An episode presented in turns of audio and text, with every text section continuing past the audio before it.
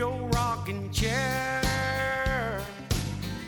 your Geritol or your Medicare. Well, I still got neon in my veins. This gray hair don't mean a thing. سلام من پریسا پازوکی هستم و اینجا قسمت پنجم پادکست پیکو آرکه Rocking on the stage. You can't put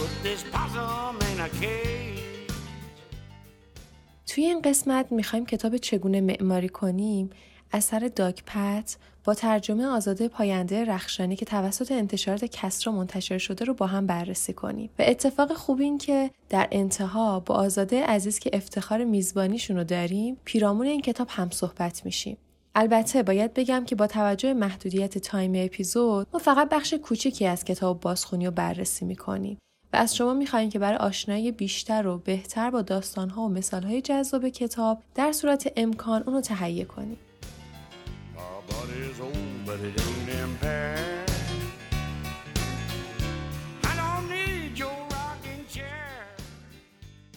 بعد نیست اول کار یه توضیح مختصر درباره این کتاب که جزو پرفروش های انتشارات دانشگاه MIT بوده و نویسندش که این کتاب به عنوان استارتر یا شروع کننده معرفی کرده داشته باشیم.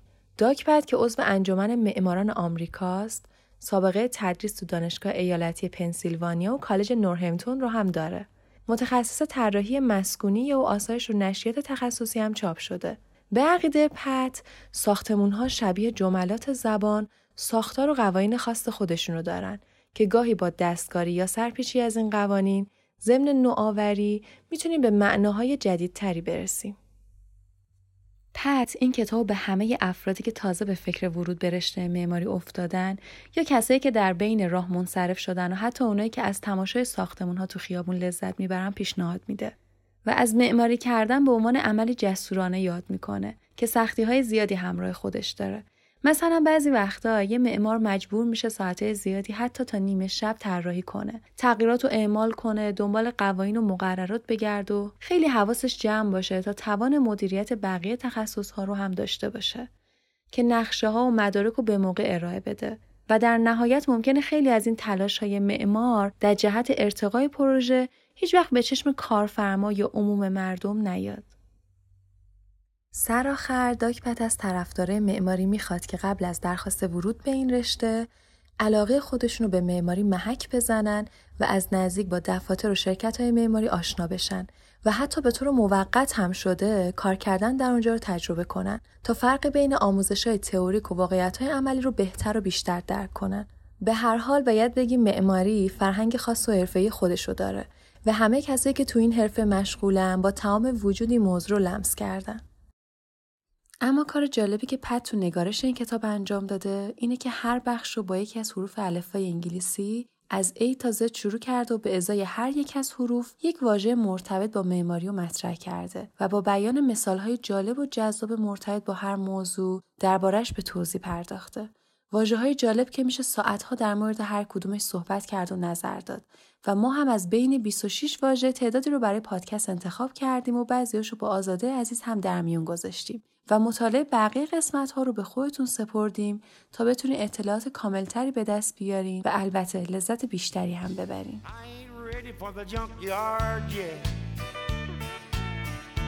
I still feel like a new Corvette.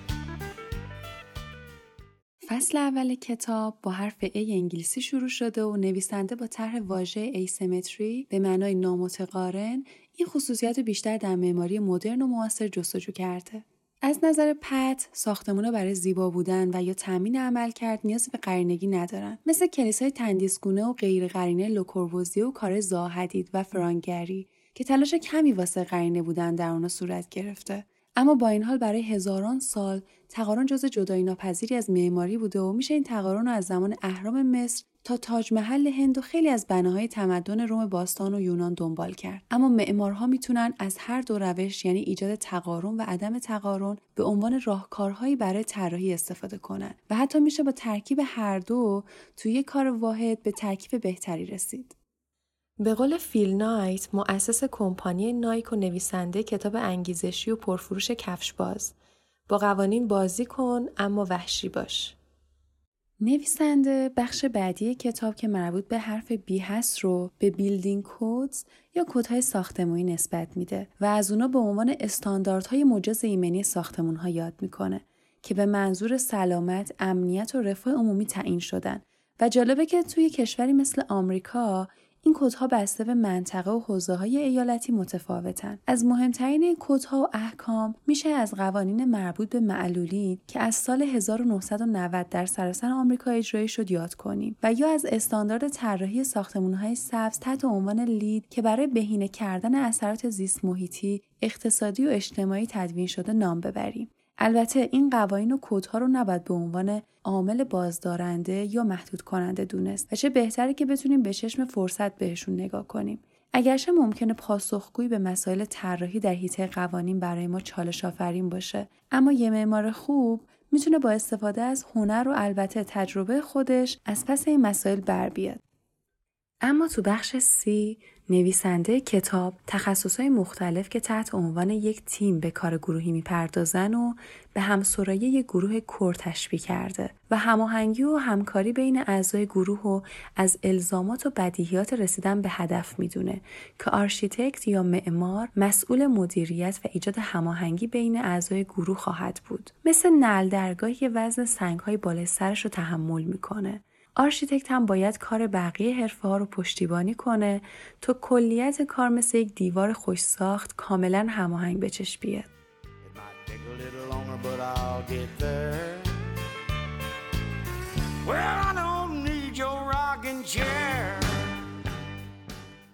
در ادامه که مربوط به حرف D هست به واژه جذاب design یا طراحی می‌رسیم که اگرچه وظیفه اصلی معماره اما تنها فقط قسمتی از کار اون به شمار میاد. آرشیتکت قسمت های مختلف یک بنا مثل پلان طبقات و حتی شاید یراق‌آلات و مبلمان رو طراحی می‌کنه و ضمن تهیه اسناد طراحی وظیفه نظارت و ایجاد هماهنگی و بین بخش مختلف به عهده داره. اما پروسه طراحی فرایندی پویا و زمان بره و گاهی ممکنه در حین تکامل طرح نظر معمار و یا حتی کارفرما بارها تغییر کنه و این امر منجر به تغییر مسیر طراحی هم بشه. حتی در زمان اجرا هم ممکنه به دلایل مختلف مثل عدم مدیریت صحیح مالی تغییراتی در طراحی به وجود بیاد و باید بدونیم و بپذیریم که تغییرات جزو جدایی ناپذیر فرایند طراحیه و البته در پایان ممکنه معمار یا کارفرما و شاید هم هر دو از نتیجه کار راضی و خشنود نباشن. داگ به محض رسیدن به حرف E یاد واژه ego میفته و بحث منیت و غرور معمار رو به میون میاره و به نصیحت یکی از رؤسای شرکتی که توش کار می‌کرد اشاره می‌کنه که در ازای کم طاقتی پت در برابر انتقادها بهش گفته بود به شانه های وسیعتری نیاز داری مسلما آتلیه معماری غیر از ارتقای مهارت‌های طراحی می‌تونه تجربیات مهمی در خصوص نقد پذیری در اختیار افراد قرار بده. میشه از ژوژمان ها که یکی از پر استرس ترین و به یاد ترین لحظات دانشجویی به حساب میان، مهارت شنیدن و انتقاد پذیری رو کسب کنیم. چرا که به عنوان آرشیتکت میبایست ضمن پاسخگویی به مسائل از طریق فیلتر طراحی محصول خودمون رو در جامعه ای قرار بدیم که آماده نقد کردنه و باید بتونیم نقد خوب رو بپذیریم که این به هیچ عنوان به معنای تسلیم نخواهد بود. آیا واژه جذابتر و معمارانه تر از فرم برای حرف F سراغ دارین؟ واژه‌ای که از همون روزای اول نشستن سر کلاس معماری باهاش سر و کار داریم و نظرات مختلفی در موردش میشنویم که شاید معروف ترینش فرم تابع عمل کرد از لوئیس سالیوان باشه. معماری که اعتقاد داشت فرم یک بنا باید بر اساس اتفاقات و جریانات داخلی اون تعریف بشه و عملکرد رو مقدم بر فرم می‌دونست که در ادامه جریان مدرنیسم ساختمونها آری از تزئینات شد تا فرم و عملکرد به روشنی پدیدار بشن. اما گاهی برعکس جریان فوق فرم ساختمان تو اولویت معمار قرار می‌گیره و عملکرد در جایگاه دوم میسته مثل کارهای آوانگارد یک استودیو معماری اتریشی به نام کوآپ هیمل بلاو که با طراحی فرمهای معماری اغراق‌آمیز فرم رو به عنوان اولویت اول خودشون در طراحی مطرح کردن. با تمام این تعاریف نباید فراموش کنیم که آرشیتکت برای کارفرمای خودش طراحی می‌کنه و فرمی که ارائه میده باید به بهترین شکل ممکن پاسخگوی نیازهای کارفرما بشه. چرا که به عنوان یک متخصص باید بتونه پایان بازی رو پیش بینی کنه و بهترین مسیر رسیدن به هدف نهایی رو بشناسه و چه بهتر که معمار و کارفرما بتونن به خوبی تو این مسیر پرپیچ و خم و غیر قابل پیش بینی با هم match بشن. خب حالا بهتر سراغ مهمترین سوژه مورد نظر در معماری یعنی human یا انسان بریم چرا که شناخت رفتارهای انسانی بخش مهمی از فرایند طراحی به شمار میاد و آرشیتکت باید آگاهی کافی نسبت به طبیعت انسان و همچنین اجتماعات انسانی پیدا کنه. می‌دونیم فضاهایی که باید ما رو در بر بگیره میبایست از ابعاد و اندازه های انسانی برخوردار باشه و برای همین منظور آناتومی بدن انسان نقش مهمی در اندازهگیری های فضای معماری داره. از طرف دیگه شناخت و پیشبینی رفتار استفاده کنندگان موضوعی که آرشیتکت باید در حین فرایند طراحی در نظر داشته باشه تا اون فضا بتونه به خوبی به کاربران سرویس بده.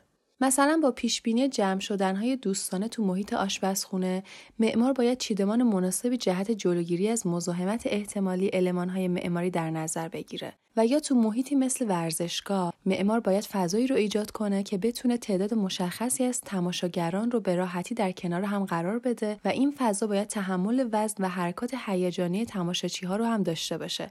که مهندس سازه در این مورد به کمک معمار میاد. تا بشه فضایی راحت و البته امن رو تجربه کرد. اما نریتیو یا روایتگونگی معماری موضوعی که علا رغم جالب بودن اختلاف نظرهای زیادی در موردش وجود داره. معماری می‌تونه از راه های مختلف بازگو کننده و راوی باشه که بعضی وقتا اونقدر مستقیم و بیواسطه این اتفاق میفته که ساختمون عینا شبیه چیزی که باید باشه ساخته میشه.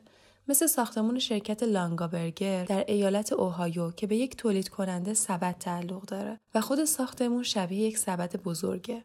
رابرت ونتوری هم این تیپ ساختمونا رو که بیان فیگوراتیو قابل تشخیص دارن و رابطه بین عملکرد و فرم به طور افراطی در اونا مشخصه به مرغابی تشبیه می‌کنه در حالی که هنر و شعبده معماری القای مفاهیم به صورت ظریف و غیر مستقیمه که در این مورد میشه از موزه گوگنهایم اثر فرانک لوید رایت در نیویورک نام برد که از بیرون روایتگر نحوه حرکت مارپیچ بازدید کنندگان از گالری های داخله همونطور که یک نمای کلاسیک بازگو کننده داستانی از آداب و رسوم و شکوه و یا تشریفات بناهای مذهبی هم می‌تونه تا حد زیادی روایتگر قصه های مرتبط با اندیشه ها و مناجات ادیان مختلف باشه.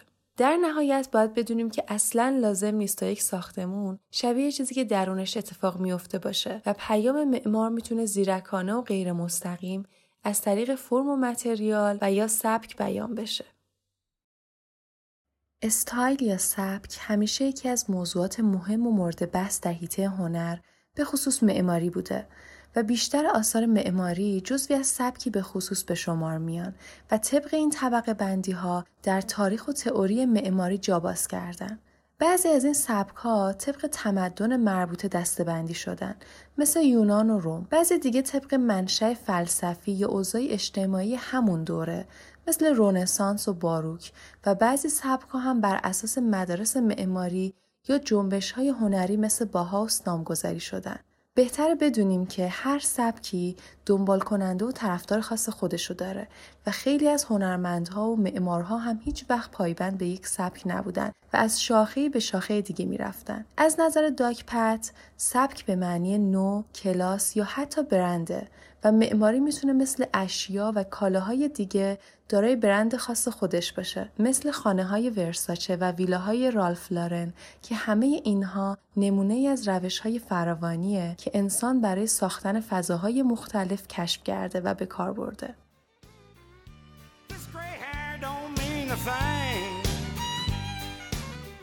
داک پد از حرف W به بهترین شکل ممکن سراغ www که مخفف دنیای وسیع وب هست میره و درباره رابطه بین معماری با اینترنت و کامپیوتری که دنیای ما رو تغییر داده صحبت می‌کنه. در گذشته که تعداد نقشه ها و جزئیاتش کمتر و به جاش نظارت کارگاهی بیشتر بود، نقشه ها با خودنویس روی پارچه های از جنس لینن، مایلار و ولوم ترسیم می و به جای پرینتر از ماشین های پای آمونیاک برای تکثیر استفاده می شد. اما امروزه تمام این موارد جای خودشون رو به نرم افزارها و سخت افزارهای پیشرفته دادن. به طوری که ما هیچ اطلاعاتی از نهایت تأثیری که اینترنت و کامپیوتر بر آینده معماری خواهند داشت نداریم. اگرچه در ابتدا این دستاوردها و راحتی از نظر بعضی ها افراطی و غیرقابل قبول بود و نگران از بین رفتن روش های دستی ترسیم و ماکت سازی بودند. اما در حال حاضر از طرف بسیاری از معماران پذیرفته شده و به صورت گسترده مورد استفاده قرار گرفته.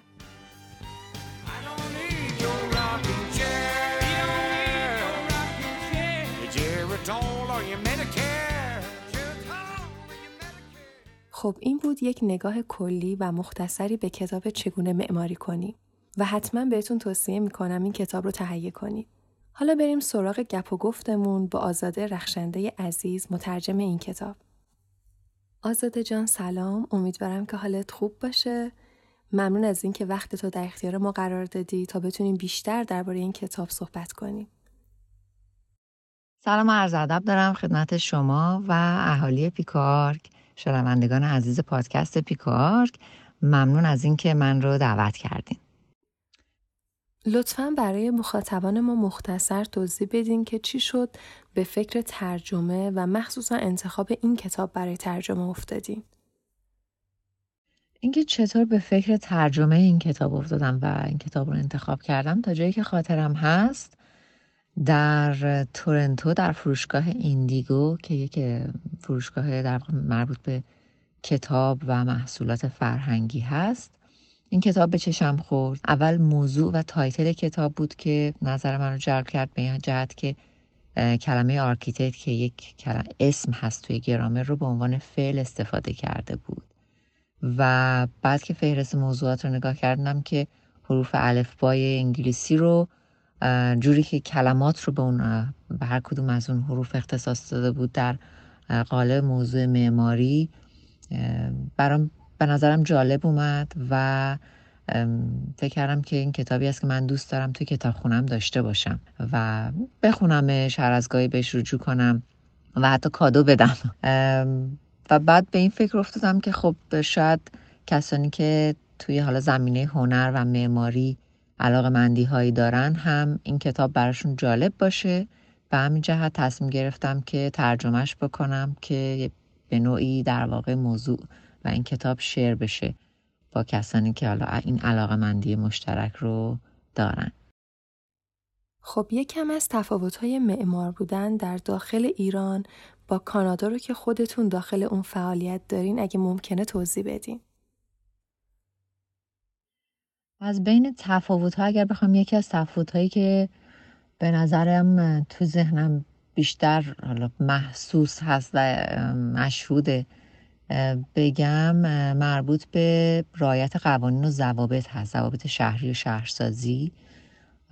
و حالا ما اینجا جدا از bylaw ها و ضوابطی که شهرداری تعیین کرده building code هست. در آنتریو در هر استانی building code مربوط به خودش هستش. در آنتریو هم building code داریم و این building code مربوط به حالا ساختمون های بلند مرتبه و کوتاه هست.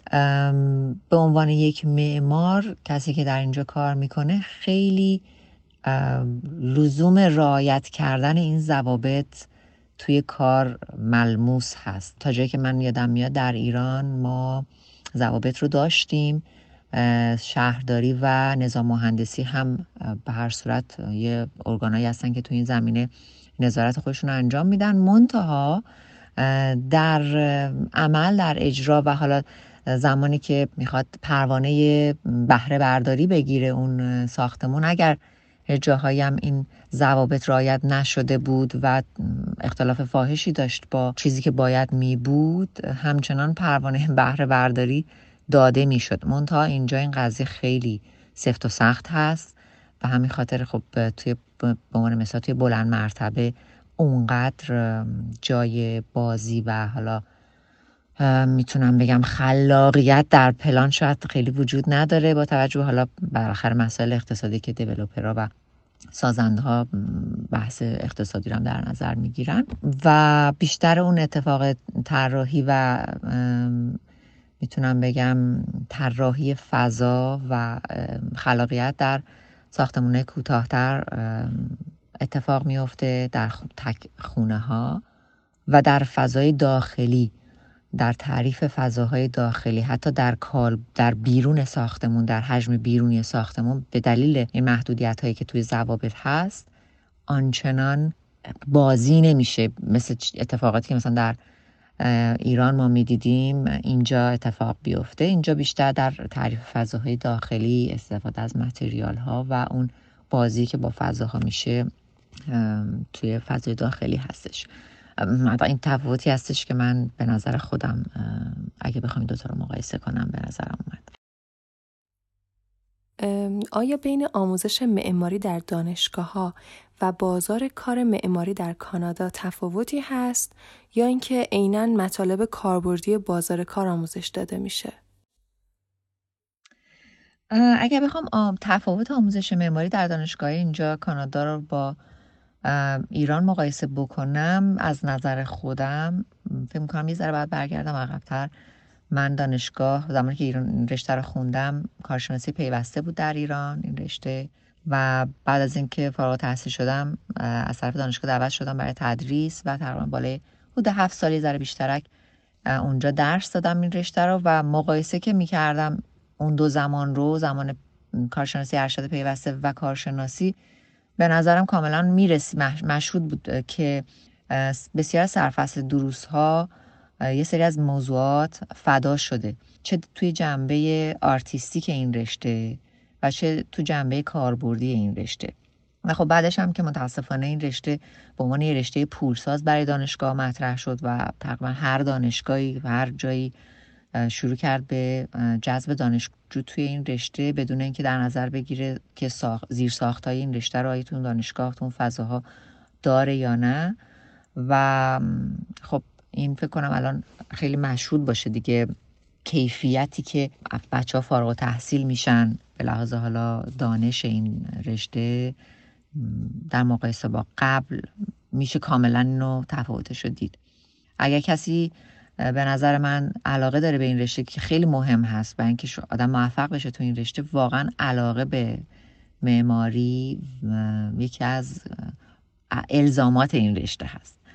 به همین جهت هستش حالا اون زمان الان نمی‌دونم ولی اون زمان توی دسته هنر تعریف شده بود رشته معماری. لازم هستش که اگه واقعا کسی علاقه داره باید این علاقه رو خارج از دانشگاه ایران الان پیگیرش باشه. شاید خیلی معدود هنوز ما یک تک و هایی داریم توی ایران که خب دانشگاه قدیمی تری هستند و به لحاظ حالا اساتید محیط دانشگاهی محیط همچنان بستر مناسب تر هستن برای کسی که بخواد این علاقه رو دنبال بکنه. منتها در اینجا موضوعات سرفصل دروسی که برای معماری تعریف شده هم بحث آرتیستیک این رشته و هم بحث کاربردی این رشته رو خیلی خوب تونستن توش بگنجونن و واقعا دغدغه‌شون این هستش که بچه کسایی که میان دانشجویی که میاد برای این رشته تا حد امکان متوجه موضوع بشه که به عنوان یک معمار چه چیزایی رو باید فرد تو خودش آموزش به خودش آموزش بده و اگر پشنی داره یا علاقه مندی داره این رو کشف بکنه و توسعش بده خب چقدر با جمله فرم تابع عملکرد است سالیوان موافق هستین شخصا؟ سوال خیلی جالبی هست که جمله تابع فرم تابع عملکرد هست form follows function از سالیوان من والا من اگر بخوام نظر شخصیمو بگم خب این جمله از نظر من یه جور بیانیه هست. شاید توی رشته یا تو هنر اینکه بیانیه صادر بکنیم خیلی نمی‌تونه پایدار بمونه. این جمله رو 1896 سالیوان گفته و بیشتر به نظر من بر اساس اقتضای اون دوران اقتضای اقتصادی و شرایط اون دوران بوده. منتها به نظر من توی معماری امروز شاید جایگاه این جمله خیلی کم رنگ هست خیلی کم رنگ شده. به این جهت که قرار باشه فرم از عملکردی که توی اون فرم داره اتفاق میفته تبعیت کنه پس اون فاکتور آرتیست بودن معمار و خلاقیتی که قرار هست معمار توی خلق اون فضا فراهم بکنه دیگه میره زیر سوال. اون فاکتور سورپرایز کردن کسی که میاد و خب اینو, اینو باید کجا جستجو کرد؟ اگر بخوایم بگیم هر فرمی فقط از عمل کردش بخواد تبعیت بکنه من حقیقتش به نظر شخصیم در حال حاضر دیگه این جمله شاید خیلی نمیشه بهش استناد کرد. خب در قسمتی از کتاب به روایت گونگی معماری اشاره شده نظر شما در مورد این عبارت چیه؟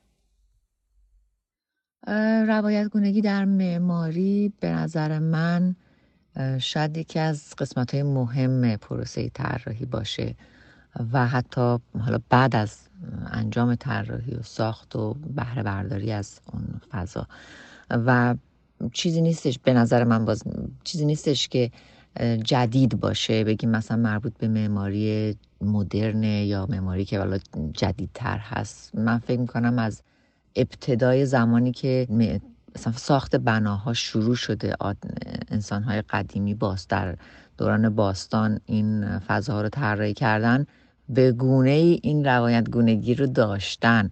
در فضا به عنوان مثال در فضاهای پرستشگاهی اینکه معمار اون حال و هوای ورودی رو به چه صورت طراحی کرده چه حسی رو هدفش هدفش بوده که القا بکنه به استفاده کننده و بازدید کننده و در, در ادامه مسیر این حس به چه صورت تغییر پیدا بکنه. و تا حالا معماری جدید و یکم برگردیم حالا به زمان حال و یه مقداری گذشته که این روایت گونگی حالا در طول تاریخ شاید کم رنگ و پر رنگ شده ولی همچنان هست. در می‌تونم بگم در حداقل در طراحی های خوب این روایت گونگی کاملا ملموسه و به چشم می‌خوره. ولی خب بر اساس کاربری و مشخصات فضا این متفاوته. به عنوان مثال یک ساختمون که اداری هست با موزه با یه ترمینال متفاوته. و حتی ممکنه بعضی اوقات این روایت گونگی در طول زمان برای یک بنا تغییر بکنه. یعنی بر اساس تعاملی که انسان ها با اون فضا دارن این تغییر بکنه. ولی خب بخش به نظر من جدا نشدنی از یک پروسه معماری و طراحی هستش برای کاربری فضا. در مورد بخش غرور و منیت آیا تا کنون در فضای آکادمیک یا فضای شغلیتون با این موضوع روبرو شدین؟ بله این موضوع تو کتاب مطرح کرده و در ادامهش موضوع مورد نقد قرار گرفتن رو بهش پرداخته که من فکر می‌کنم مورد نقد قرار گرفتن رو ما تقریبا هممون از دوران دانشگاه تجربهش کردیم زمانی که طرحمون رو با استاد کرکسیون می‌کردیم و خب انتقاد استاد ممکن بود بعضی اوقات شدید باشه بعضی اوقات ملایمتر باشه. ولی خب در طول اون انتقاد و پروسه کرکسیون یادگیری اتفاق میافتاد. و خب هدف اصلا این قضیه در دوران دانشجویی بود که این پروسه به یادگیری برسه نقده به محصول و طراحی بهتر برسه. و در دوران حرفه‌ای هم به فارغ تحصیلی انتقاد مورد انتقاد قرار گرفتن همچنان وجود داره. و داشته بخ... شاید بخشم به این جهت هستش که محصول کار یک معمار فضایی هستش که افراد ازش استفاده می‌کنن. حالا می‌تونه در مقیاس عمومی باشه یا در مقیاس پرایوت و خصوصی. به هر صورت این مورد نقد قرار گرفتن وجود داره.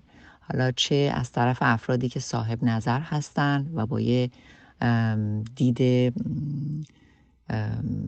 در واقع آموزش دیده این کار رو انجام میدن و چه از طرف افرادی که این دید رو ندارن و فقط بر اساس احساسشون یا چیزی که به نظرشون می‌رسه این ابراز نظر رو انجام میدن.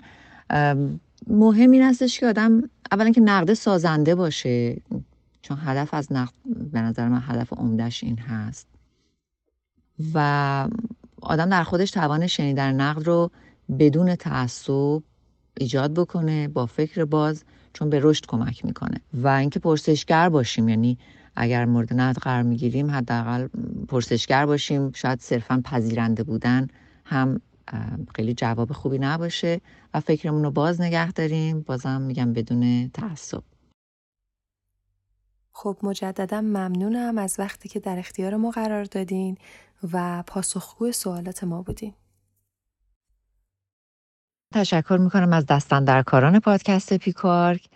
فکر بسیار جالب و خوبی بوده که این پادکست رو راندازی کردن و واقعا تلاش زیادی لازم هست که این پادکست ادامه دار بمونه. ممنون هستم ازشون و همچنین از شنوندگان عزیزی که این پادکست رو انتخاب کردن و گوش میدن و امیدوارم که این کتاب براشون مفید بوده باشه و از محتویات کتاب لذت برده باشن. ممنون.